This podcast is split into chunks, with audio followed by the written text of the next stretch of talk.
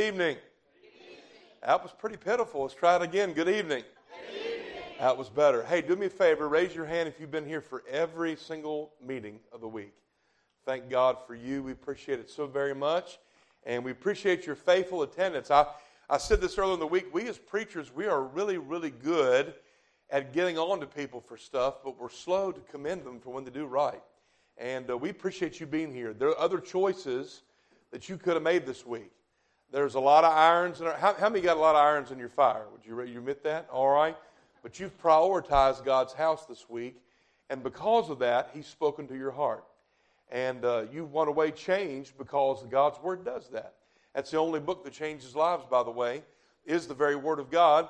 And many of you have made them. Can I ask you this? You don't have to tell us what it is, but if you've made a specific decision this week, would you raise your hand if you've made a decision? Amen. Amen.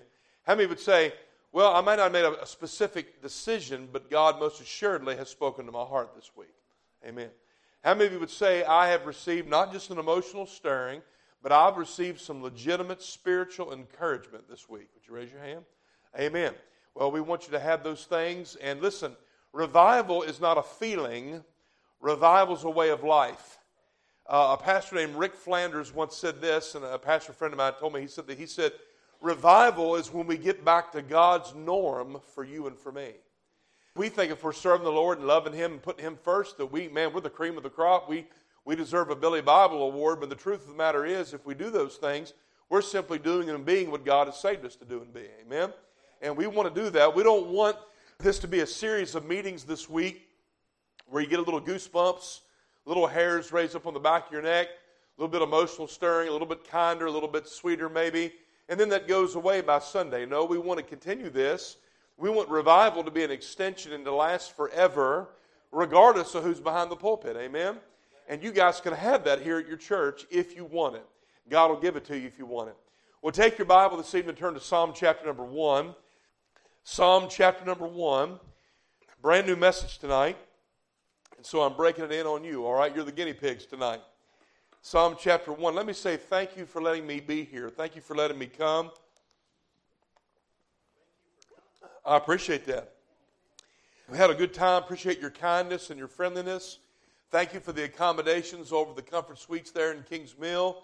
And it's good to spend some time with your pastor. And uh, I've got a lot of respect for Brother Earl. And uh, he didn't tell me to say this, but when I think of him, uh, the word respect comes to my mind. And I appreciate him. And, uh, you know, uh, he's one of those pastors that he doesn't mean to do this, but when you're preaching the Word of God around him, you want to be on your P's and Q's. And I appreciate him and his testimony of faithfully preaching and teaching the Word of God for over what, brother? Over 50 years now? Is that true? Amen. 48. So close, evangelistically speaking, it's 50, all right? Not as old as. But uh, we appreciate his faithfulness, and I appreciate the invitation. Thank you for entrusting me with this week. Be in prayer for me. I'll hit the road in the morning, and then I'll drive back to Roanoke and be in the dialysis chair again. Uh, have a day off on Saturday. Then I'm headed to a place called Rock Camp, uh, Rock Camp, West Virginia, on Sunday. Now, you don't go to Rock Camp unless you're headed to Rock Camp. Okay? It's out in the middle of nowhere, uh, kind of like here. All right. And I'll be there for a Sunday through a Tuesday meeting with Pastor Paul Broyles. And Brother Paul was one of my first counselors ever at Pleasure Island Bible Camp when I was a little boy. And so looking forward to being with him for a few days. He loves the Lord, a good man, good church, and we're going to have a good meeting there too, all right? Amen for that. And then looking forward to what God has for me the rest of the month of October and just appreciate him so very much as he continues to build my meetings and give me opportunities. And as the young lady sung about, doors of utterance. And as God opens doors for us. And by the way, that's my calling. God gave me the gift and God opens the doors. That's, that's, that's it right there. It's as simple as it comes. And that's my calling to the ministry story. And it's true. God shuts a door and he opens another one. And we need to praise him in the hallways. I like that. Thank you for the music tonight, family. I appreciate that so very much. If you hadn't found Psalm 1 by now, I can't help you. Okay? We're in Psalm chapter 1. Look at verse number 1, a very familiar portion of Scripture tonight. The Bible says, Blessed. We hear that word a lot today in Christianese. We hear that word a lot today being spoken. Hey, be blessed. Have a blessed day. We hear that, right? Sometimes people in stores and cashiers and bank clerks and things of that nature, if they're a person of faith, they will often say, Have a blessed day. Well, here the word in Psalm 1, it literally means happy. But not the idea of jumping from emotional high to emotional high. By the way, everybody in this room is a bit of a drug addict. We're addicted to the drug of happiness. We, we, drunk, we jump from happiness fix to happiness fix. We're kind of emotional junkies. We look at our calendars and we look at things that we look forward to and weekend plans and family get togethers and vacations and Christmases and all that good stuff, and we kind of live from high to high in a way. But the Bible here is talking about real happiness, it's talking about joy that comes from not only knowing Jesus Christ as your personal Savior, but delighting in Him and then enjoying a life of service to Him. That's where true happiness lies. And here the psalmist says, Blessed is the man that walketh not in the counsel of the ungodly, nor standeth in the way of sinners, nor sitteth in the seat of the scornful.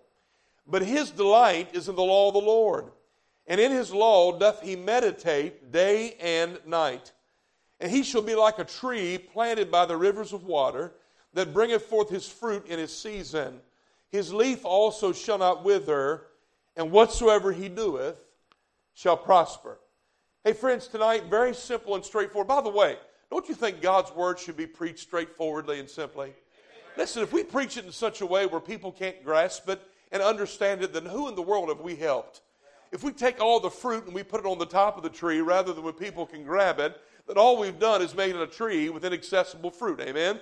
We don't want that. I like fruit and I like to be able to reach it and grab it and eat it. And we want to put things in a way that people can understand it. We have a Savior that was so profound and so much of a genius that he made the Bible in a way that was simple enough for you and I to understand it. Because he knew that we would need that, right?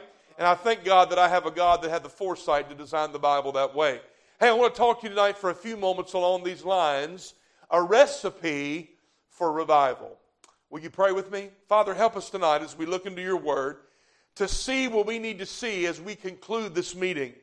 Lord, we know that just because the meeting ends, the movement does not. And we know that you can continue to do great and mighty things. And Father, as always, we ask that for Sugar Run Valley Baptist Church, that her best days lie ahead of her rather than behind her.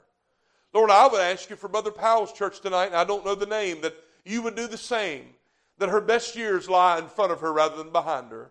Lord, help us not to revel in what you used to do, but rejoice in faith in what you're doing and what you will do.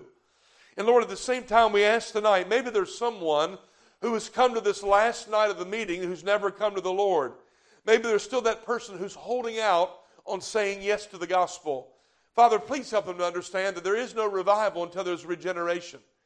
Help them to understand that there is no peace and power and purpose in life until we are born again. Help them to realize that you're the way, the truth, and the life, and that there's no way to the Father but by you. Lord, give them repentance. Grant them that, that change of mind that realizes that they're sinners and they can't save themselves. And that they would believe that Jesus died and was buried and rose again for them. Father, would you help them receive the gospel tonight? Lord, for that believer who may be away from you, will you break his heart tonight? Lord, you tell us in your word that a broken and contrite spirit you will not despise. Restore to us the joy of thy salvation. And Lord, may we all leave here encouraged with a spirit of revival that doesn't go away. And we give you the honor and glory for it in Jesus' name. And all of God's people said, Hey, today for lunch, Brother Jason Crawford, Brother Earl's uh, son in law, took me to a place called the Gold Star. We, went there the other day. This, is, this, is, it, is, it, is it right? Is it, is it a place called, am I right? Because I'm out of Ohio, and so I might mess it up, all right? Gold star. What did I call it? Golden star? Golden lamb, gold star. I get it right? So give me a gold star for getting it right, okay? Well, evidently, chili is a big thing to you guys up here, right? Y'all take it seriously. I, I wonder if maybe people get hurt over this topic up here. I'm not really sure. But evidently, there's of two minds on the subject. Either you're the Skyline camp, right? Or the Gold Star camp. But, oh, wow. Man, that's rough. We got a schism in the body tonight. Maybe we should preach on unity. Well, I don't want to split, so I'm going to stay right here. I've never been to Skyline, but today I went to the Gold Store, Star, And I'll tell you one thing, it was like getting saved again. I got a new food on my list that I don't need. Who would have thought that you could take a mound of cheddar cheese that's higher than my grass back home, stick it on top of spaghetti noodles and chili, and have a revolutionary moment in your life? That was awesome. I love that. Man, I tell you what, I was eating Brother Earl, meeting Brother Earl, eating Brother Earl. Tonight we're preaching on cannibalism and unity. You're never going to forget this message. Tonight I knew I was going to meet Brother Earl for an early supper, and so I didn't have the biggest tray. But man, that was good. And it got me to thinking about how weird of an eater I am. Now, I'm, I'm about six foot three, and I weigh none of your business, but I'm a finicky eater, and I always have been. I'm better than I used to be. My wife introduced me to some foods that I never would have looked twice at when I was in my 20s. But now that I'm in my late 40s, I eat them and I, and I really enjoy them, like asparagus. What's asparagus? It looks like a little tree branch. I don't want that. It actually tastes pretty good, right? I'm from the South and I know this is heresy, but I don't remember eating grits till I got married. They're really good. She takes butter and salt and pepper and little ham cubes, and we just have a time. It's wonderful. I love them. And now I got to add this three-way, four-way chili because I put onions on mine, amen. And it was awesome. But here's the thing: I don't like beans in my chili. And I know that's weird, and I've probably lost my salvation for saying that. But I don't care for beans in my chili. And here's the weird thing: my wife and I are polar opposites on a great number of things. But I met a woman who feels the same way I do about beans in our chili. And so I knew it had to be. Amen? And when she fixes chili, she doesn't put beans in it, she puts corn in it. And that's the way that we eat it. Don't judge us. That's, that's our, it's our chili, not yours, and you don't have to have any of it. Amen? I'll eat your portion too. It's awesome. I love it. It's a weird recipe, I know. No beans in chili. Now, you and I can argue over chili recipes for days and days. And you guys would probably be right because you're right here, evidently, in the center of chili country. Amen? But can I give you a recipe for revival tonight that you can't argue with? Friends, you know it's futile to argue with the Word of God.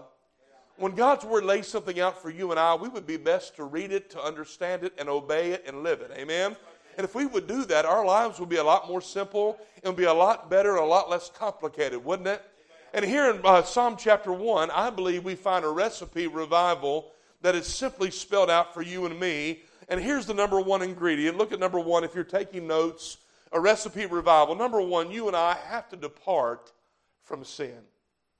We have to depart from sin. Look at verse number one. He said, Blessed, happy is the man that walketh, that liveth not in the counsel of the ungodly. The word ungodly here means those that are morally bad and the psalmist, under the inspiration of the Holy Spirit, the first thing he says to us is this if we want to be what God wants us to be, if we want to have success as God measures it, not as the world measures it, if we want to live the victorious Christian life, number one, we have got to depart from the advice of the sinners. Friends, you know what? You and I have no business seeking the counsel and the advice of those that don't love Jesus Christ and love the Bible. Why would we seek what somebody else thinks about our life decisions and what we want to do with our lives as Christians for people who don't recognize God and the Bible as their authority? Listen, I want to tell you something tonight. My authority as a preacher doesn't rest on a church. My authority doesn't rest on a constitution. It doesn't rest on some man made creed. It rests exclusively on the, on, the, on the gospel of Jesus Christ and in a more broad spectrum on the very Word of God. The Word of God is my final and only authority for faith and practice. Amen? I'm banking my eternity on it. I'm basing my life here on earth or trying to. All the eggs of my life are in the basket of the validity and the authority of the Word of God. And that's the way you and I are to live our lives. The word counsel here, it means advice, but it can also mean purpose. Now, friend, here's the truth of the matter. So many of us tonight as believers, we're living with one foot in the church, and we want all the blessings and the perks of answered prayer and peace and comfort and the promises of God, while also keeping one foot in the world and trying to live lives that are secularly pleasing to others. I want to tell you what, friends, Your purpose as a believer and the purpose of this lost world will never gel together. They'll never congeal. They're always going to be different. They're always going to be polar opposites of one another. You and I, as believers, our main purpose in life is to honor and glorify Jesus Christ in all that we do and say. 1 Corinthians 10:31, whether therefore you eat or drink or whatsoever you do, do all the glory of God. Colossians says, what you do, do it unto the Lord, knowing of Him you're going to receive the reward. Our purpose here in life, the Apostle Paul put it this way in Philippians 1. We preached on it on Sunday. For to me, to live is Christ, and to die is gain. Galatians 2.20 said, I am crucified with Christ, and the life which I now live in the flesh I live by the faith of the Son of God, who gave himself for me. Paul said, My purpose in life is Jesus to tell others about Him, to live like Him, to think like Him, to talk like Him, to walk like Him. Everything should be absorbed in Jesus. John 15 says we are to abide, dwell, remain in Him. And so, number one, we've got to depart from the advice of the wicked. Listen, friends, if you need good advice, can I recommend someone to go to? James 1 5 says this If any man lack wisdom, let him ask of God, who giveth all men liberally and upbraideth not. You know what that verse means? It's a fancy way of saying that when I ask God for wisdom, He doesn't get irritated that I ask. He's always on call 24 7, and He's big enough and powerful enough to handle all of us asking at the same time if we were to do so. Hey, listen, do you get your counsel from good, godly people? The Bible tells us in the multitude of counselors, there is safety. Proverbs 27 17 puts it this way uh, As a man, as iron sharpeneth iron, so the man a countenance of his friend. You ought to surround yourself with people who think biblically. You ought to surround yourself with people who look at the world through the lens of the Word of God. You ought to surround yourself with counselors who their number one place they go to for counsel is the Word of God. We need to depart from the philosophy of this world. Listen to me. There is hope for revival in this world, but there is no hope for the traditional world system. The Bible says in Timothy that evil men wax worse which means this world system philosophy of life is just going to get worse and worse and worse. The world says if it feels good, do it. God says sometimes you got to deny your flesh. The world says crawl on whoever you got to crawl on to get ahead. Climb the corporate ladder. It's a dog eat dog world. You look out for number one, survival the fittest. God tells us, look not every man on his own things, but on the things of others. Let each esteem other better than themselves you got to make a decision. Are you going to follow the counsel of this world or the counsel of the Word of God? Number one, you got to depart from wicked advice. But number two, you got to depart from wicked, uh, not only advice, but wicked activity. He says, Blessed is the man that walketh not in the counsel of the ungodly, nor standeth. The word standeth here means to, to remain, it means to stand up with in the way, the way of life, the manner of life of sinners. Friend, I know this is an old fashioned message, but I guess I'm an old fashioned preacher. Here's the truth. Do you know that the doctrine of separation has not been removed from the Word of God? Can I get an amen there? Hey, now let me say this. You and I are not isolationists. Nowhere in the Word of God does God tell you and I to go live up in a mountain and come down once every six months for supplies. God didn't say, put on a white robe and go start a cult on top of a hill somewhere holding hands and singing kumbaya until the rapture trumpet sounds. But he did say this in John 17. He said, They're in the world, but they're not of it. We sing, This world is not my home. I'm just a passing through. My treasures are laid up somewhere beyond the blue. The angels beckon me from heaven's open door, and I can't feel at home in this world anymore. Friend, I'm going to tell you something. You and I should not feel at home here. Philippians 3.10 puts it this way, For our conversation is in heaven. Now, here's a verse we got to do a little more study. Conversation, I think a chit-chat. Well, that doesn't make any contextual sense. Our chit chats in heaven? No, I'm talking here, not there. I've never been there because when I go, I'm not coming back. Amen?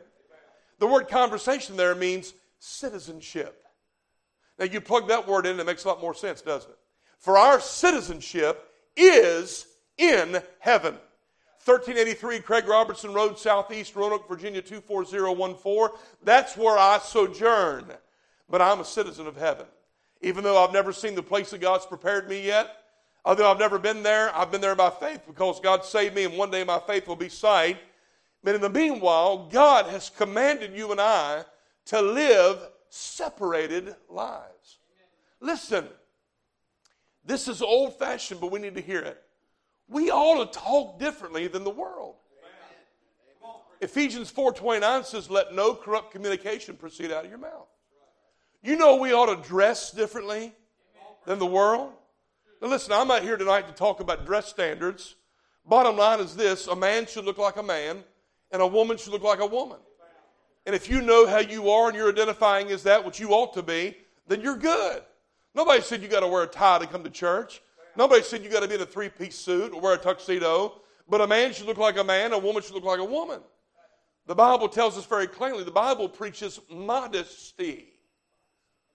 And that's where we're to be. And we ought to dress differently in the world. The, the Bible says in 1 Samuel, uh, man looks on the outward appearance, but God looks on the heart. That's one of the most misinterpreted verses in all the Word of God. A lot of people say, well, that means it doesn't matter what the outside's like. God looks on my heart. The problem is the Gospels say, out of the abundance of the heart, the mouth speaketh, which means that if your heart's what it should be, eventually the outside will take care of itself. Amen? By the way, if somebody comes through the doors of this church and they're dressed differently, they look differently, they smell differently, they act differently, we don't, we don't cut them out. We don't, we don't turn them down. We don't turn a, a, a blank eye to them. We don't ignore them. We welcome them. We're not here to force standards. We're here to let the Holy Spirit of God teach and direct. Amen? And so, number, we're supposed to dress differently. We're supposed to talk differently. We're supposed to act differently. Listen, friends, the Bible says in James, listen, you have faith, that's fine. I'm going to show you my faith by the way that I live. Nobody ever went to heaven because they did a good deed, but I tell you one thing people that are in heaven are people that have done good deeds. They're people that give evidence of their salvation. Jesus said in Matthew 7, By their fruit you shall know them. Everybody's fruit grows differently, everybody's fruit grows at different paces. Everyone's on a different position in this race called the Christian life. But the bottom line is if you're saved, you ought to have some evidence of it in your life. That's different from now the world. Evangelist Harold Vaughan once said this where there is no fruit, there is no root. And you and I ought to have some differences. The Bible says, Wherefore, in 2 Corinthians 6, come out from among them and be separate, saith the Lord, and touch not the unclean thing. Uh, be not unequally yoked together with unbelievers. Well, Brother Barry, that verse is talking about marriage. I beg to differ. It's on any kind of intimate partnership or agreement. A marriage would fall under that. And by the way, you ought to only marry people that are saved. You don't got to pray about it. You don't have to seek a sign in the heavens. You don't have to lay out a fleece. It's God's word for you to marry somebody who's saved. But that verse goes beyond marriage. It's talking about any intimate partnership or relationship. People talk all the time about how Christ associated with the dregs of society, the down and outers, and the ne'er do wells, and He did. And He loved on them, and He saved them, and He healed them. But I want to tell you what, His most intimate times of fellowship were spent with His disciples and His people that were on the same page with Him. And your best friends and relationships in life ought to be with people that love Jesus Christ. Why in the world can our best friends not come from the local church? Why in the world can our best relationships not come from people that are on the same page and headed the same direction and love Jesus while befriending the lost and while loving them at the same time? Amen? Amen. Is that fair? Is that fair? Hey, you know what? We're to depart from the advice of the sinners. We're to depart from the activity of the sinners. But number three, we're to depart from the attitude of the sinners. He says, nor sitteth in the seat of the scornful. In Bible times, a seat in the gate was a position of authority, it was a position of renown. I think of Lot, who the Bible says he sat in the gate in Sodom. Here was a man that, although the Bible says he vexed his soul daily with what he heard and saw from the deeds of the Sodomites. It didn't say he did it, but he heard it, and he saw it, and he vexed his soul. He had become completely immersed in Sodomite culture. And by the way, Lot was saved. Last night I told you I believe that Nebuchadnezzar is in heaven. Lot is too. You believe that? Peter tells us he was just. And that he vexed his soul by living in Sodom. The word vexed means to toil, means to labor. It means he was bothered by that sin around him. By the way, can I ask you this? Does sin bother you? Listen, lot, Christians are capable of extremely heinous things. We can really blow it spiritually, can't we? I told you earlier in the week about David. How about Lot? Lot was a man that wasted his witness, cost their son in laws and his daughters their lives. His wife didn't have enough respect for his testimony not to look back at the city.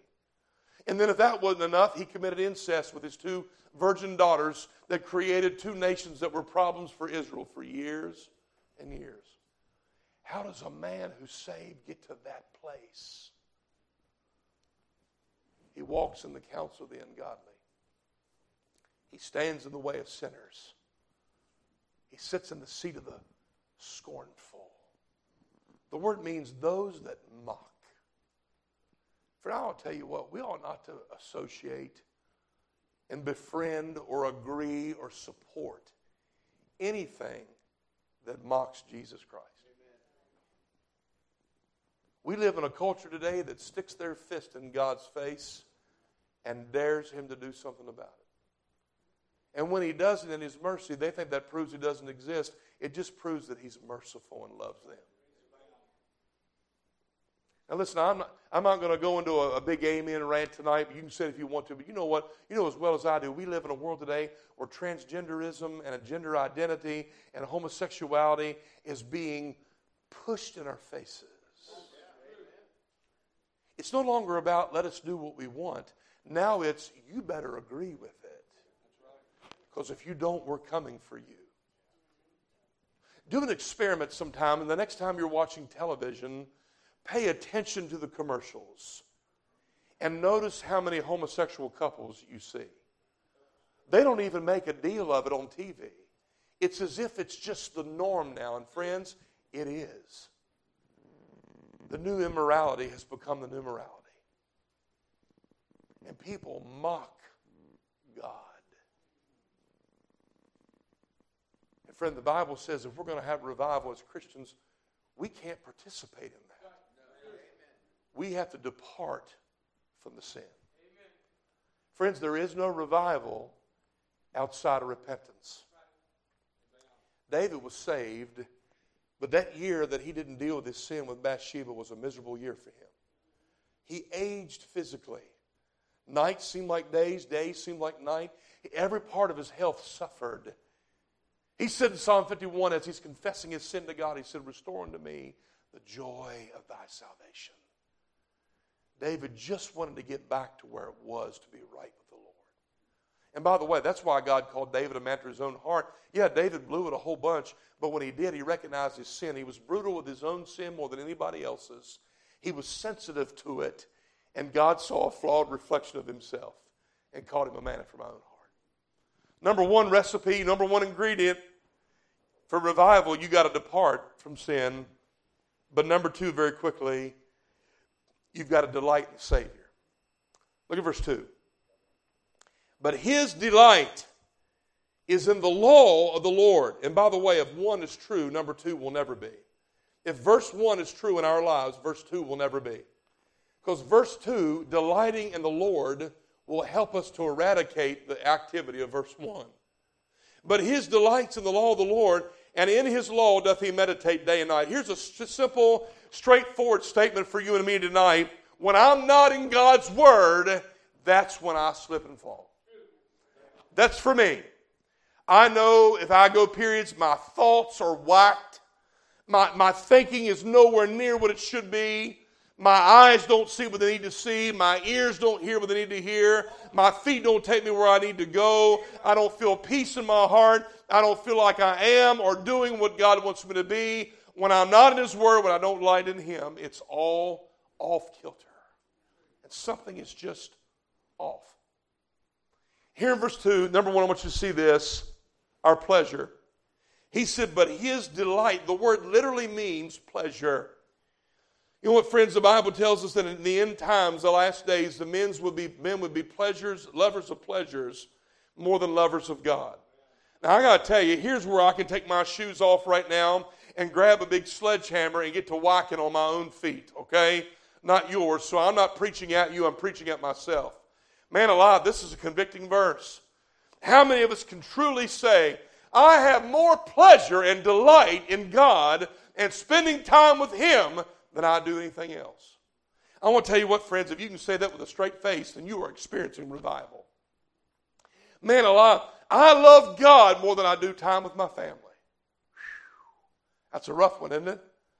You know what Job said? Job said, I esteem his word more than my necessary food. Man, you people got good chili around here. Good food around here. My wife's a good cook.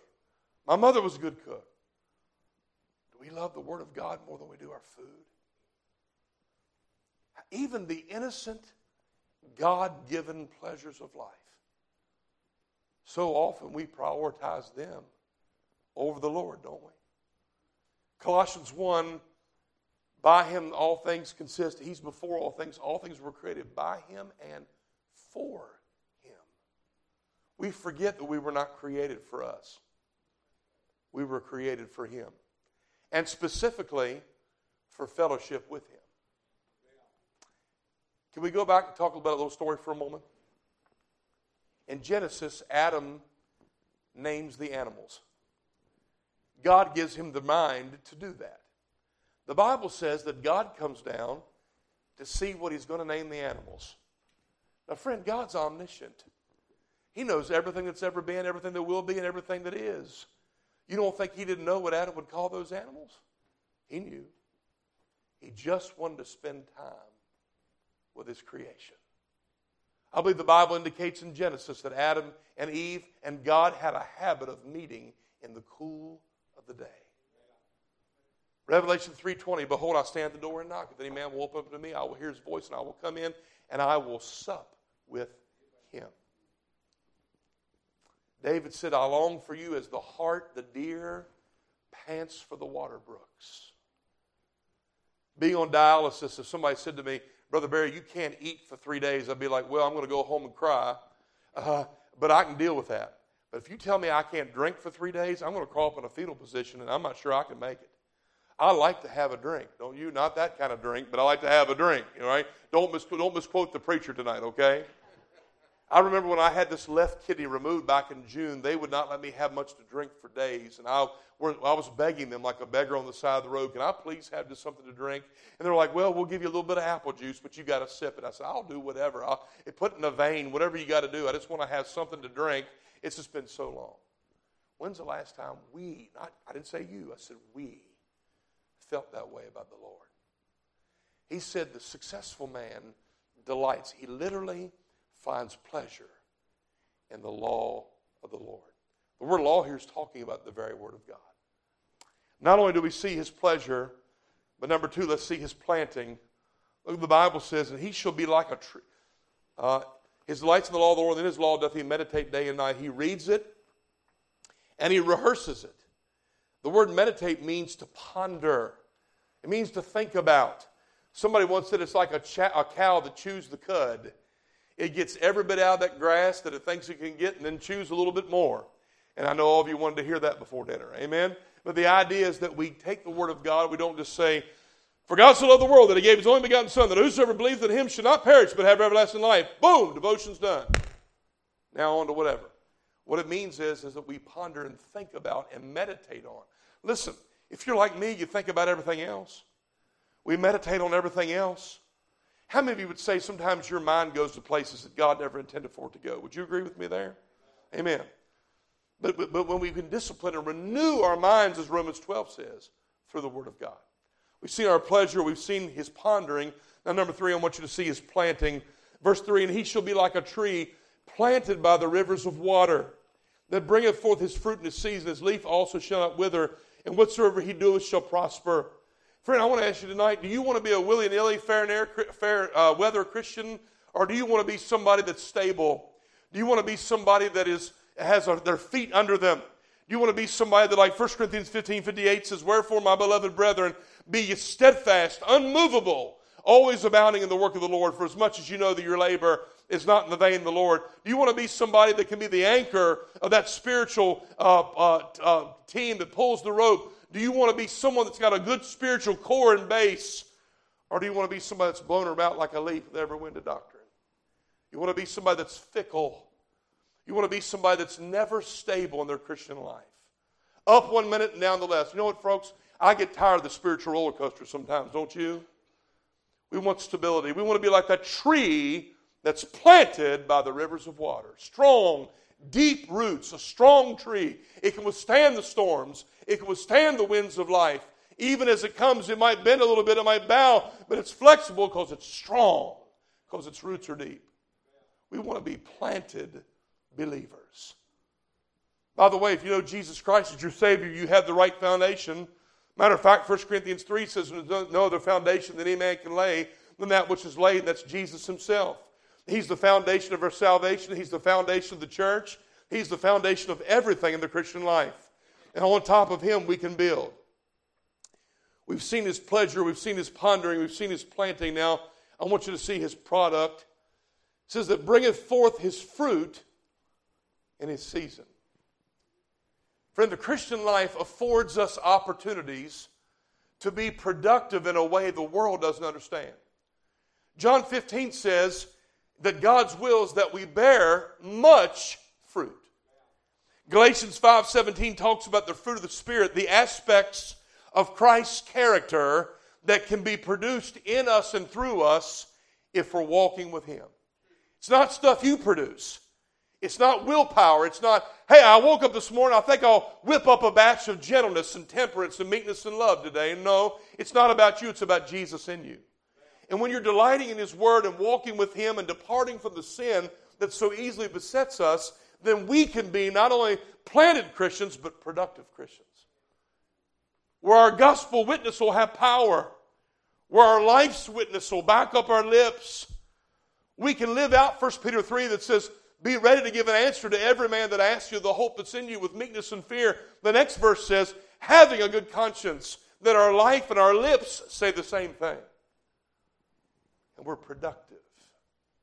If you've ever had the opportunity to lead somebody to Christ, then you know that one person, person was worth it all.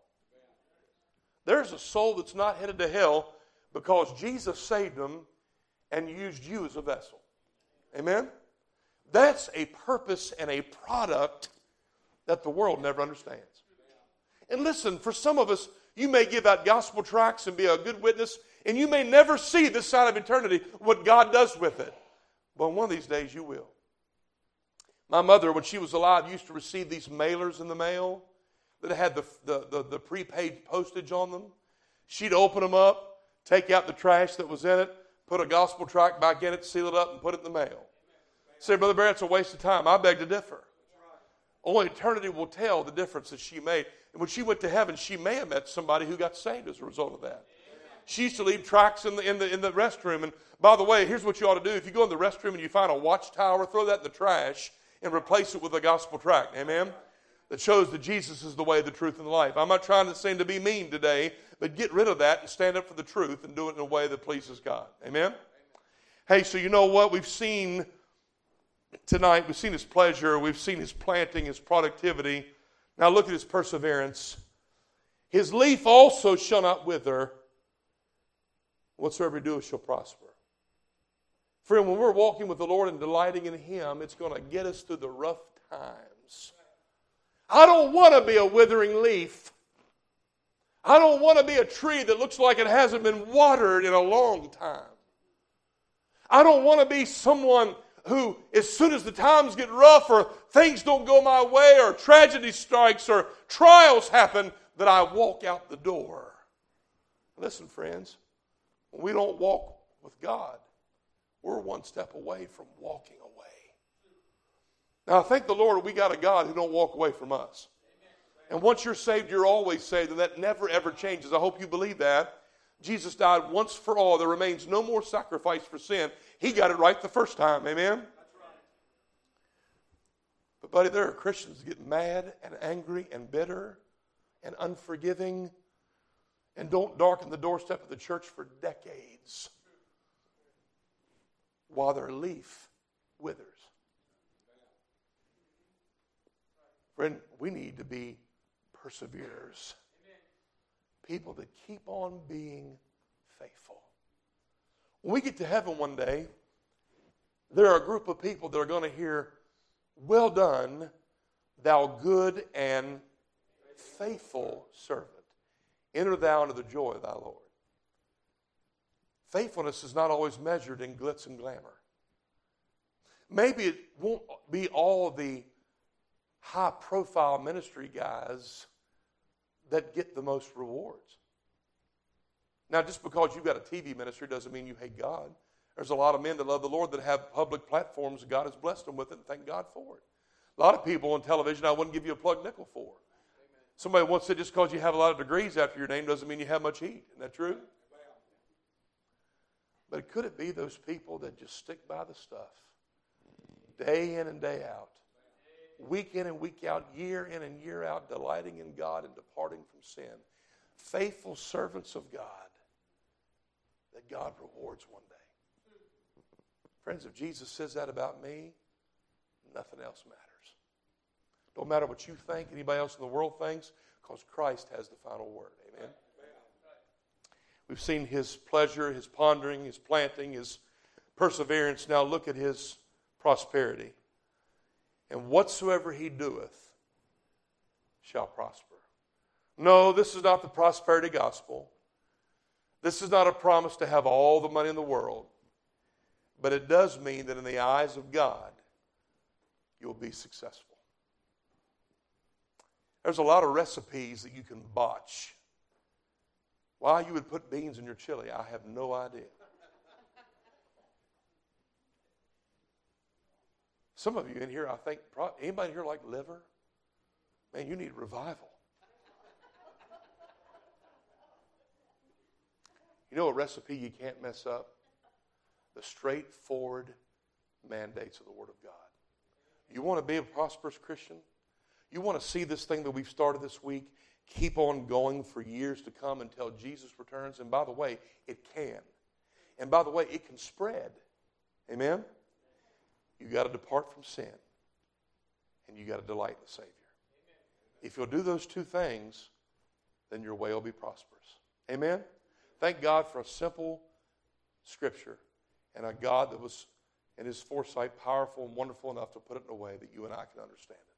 A recipe for revival that all of us can get right if we choose to follow it. Amen? Let's pray. Father, thank you for your word tonight. Thank you for the truth of it. Thank you for those who have listened here this evening. Thank you for the straightforward truth of the Word of God. And we know that it does not return unto you void that it prospers in the purpose for which you sent it. So I know that your word has worked tonight. How you have chosen to work it is your business.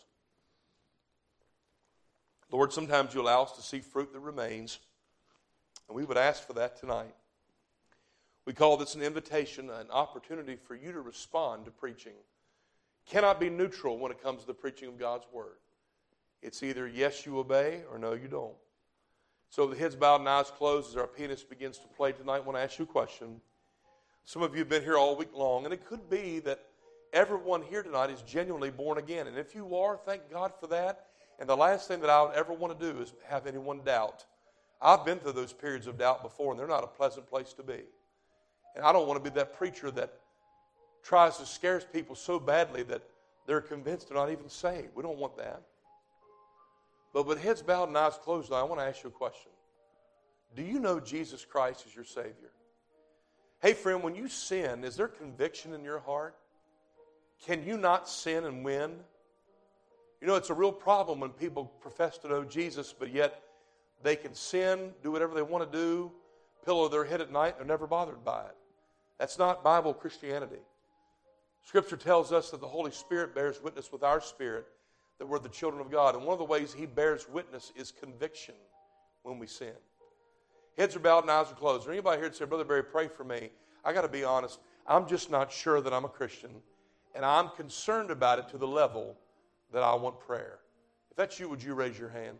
Yes, sir. Thank you, buddy. Yes, ma'am. Thank you for that. Anybody else? I'm just not sure that I'm saved. Now, we're not here tonight to manipulate you we're not here tonight to try to twist your arm or persuade you to do something that God's not in or God's not convicting you. But I want to say this to you. If you're here tonight and you raise your hand that you're not sure you're saved, do you know that you can take care of that tonight? You don't even have to wait till you get home. You don't have to wait to come forward in church. You can take care of it right where you're sitting in the pew. God can hear the voice of your heart. And so we're going to take a moment to do this. We had a couple raise their hand. Let me say this prayer doesn't save you, Jesus saves you. But the way that we have of communicating with God is through prayer. And Romans 10:13 says, "For whosoever shall call upon the name of the Lord shall be saved." That if thou shalt confess with thy mouth the Lord Jesus, and shalt believe in thine heart that God hath raised him from the dead, thou shalt be saved. Believe on the Lord Jesus Christ, and thou shalt be saved. Friend, if you're serious about this, you're not playing games, you're serious. You know, right now, you can ask Jesus something like this in faith in your heart Dear Jesus, I know that I'm a sinner. I know that there's nothing that I can do to save my own soul. But I believe that you died and was buried and rose again, and I believe you did it for me. And right now, I ask you to forgive me of my sins and to be my Savior. Thank you for saving me. Now help me to live for you. Friends, eyes are closed, heads are still bowed. But I want to ask you a question. If you prayed that tonight and you meant it, nope, not playing games, not messing around, not trying to please the preacher, but you meant it because you want to settle it. If you if you prayed that, would you raise your hand tonight? If you actually prayed that. Anybody at all? Well, let me say this. Even if you didn't, even when you leave this service, can I ask you to please take time and settle it with the Lord? This could be your last night on earth. You might live to be 100, you might not live 100 more minutes. We don't know. But don't pillow your head tonight without making sure. There's some young people tonight that raise their hands. Hey, you know what? You can go home and talk to your parents about it. They'd be more than happy to show you. They're not going to get mad at you. They're not going to get upset at you. They're not going to look at you with a scowled face and say, We thought you were saved. How dare you? It's going to be nothing but love and support for you as you settle the most important decision in your life.